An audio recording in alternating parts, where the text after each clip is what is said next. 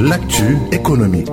Selon l'Agence nationale de la statistique et de la démographie, la production industrielle du Sénégal hors égrenage de coton s'est accrue de 28,6% au mois de juillet relativement à la même période de 2020.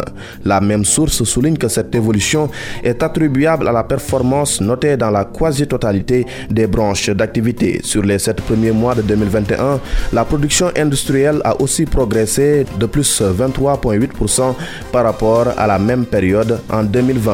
Par ailleurs, en fin juillet 2021, l'activité d'égrenage de coton est ressortie en hausse de 26,4% comparativement au cumul sur les sept premiers mois de 2020.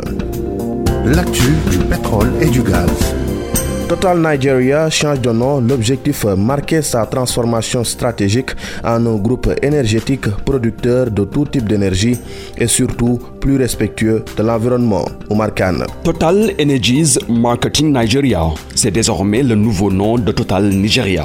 D'après la notification officielle adressée par Total à la Nigerian Exchange, et aux investisseurs. Cette démarche s'inscrit dans une stratégie de développement et de transformation de la société en un groupe multi-énergie basé sur deux piliers, le gaz et l'électricité renouvelable, ainsi que sur l'ambition sous-jacente d'une transition vers la neutralité carbone d'ici 2050. Il faut en outre préciser qu'aujourd'hui, Total fait partie, avec quelques autres compagnies pétrolières européennes, des sociétés pétrolières ayant pris des engagements publics quant à la transition vers les énergies renouvelables. Oumar Khan, merci. Merci à vous également, mesdames et messieurs.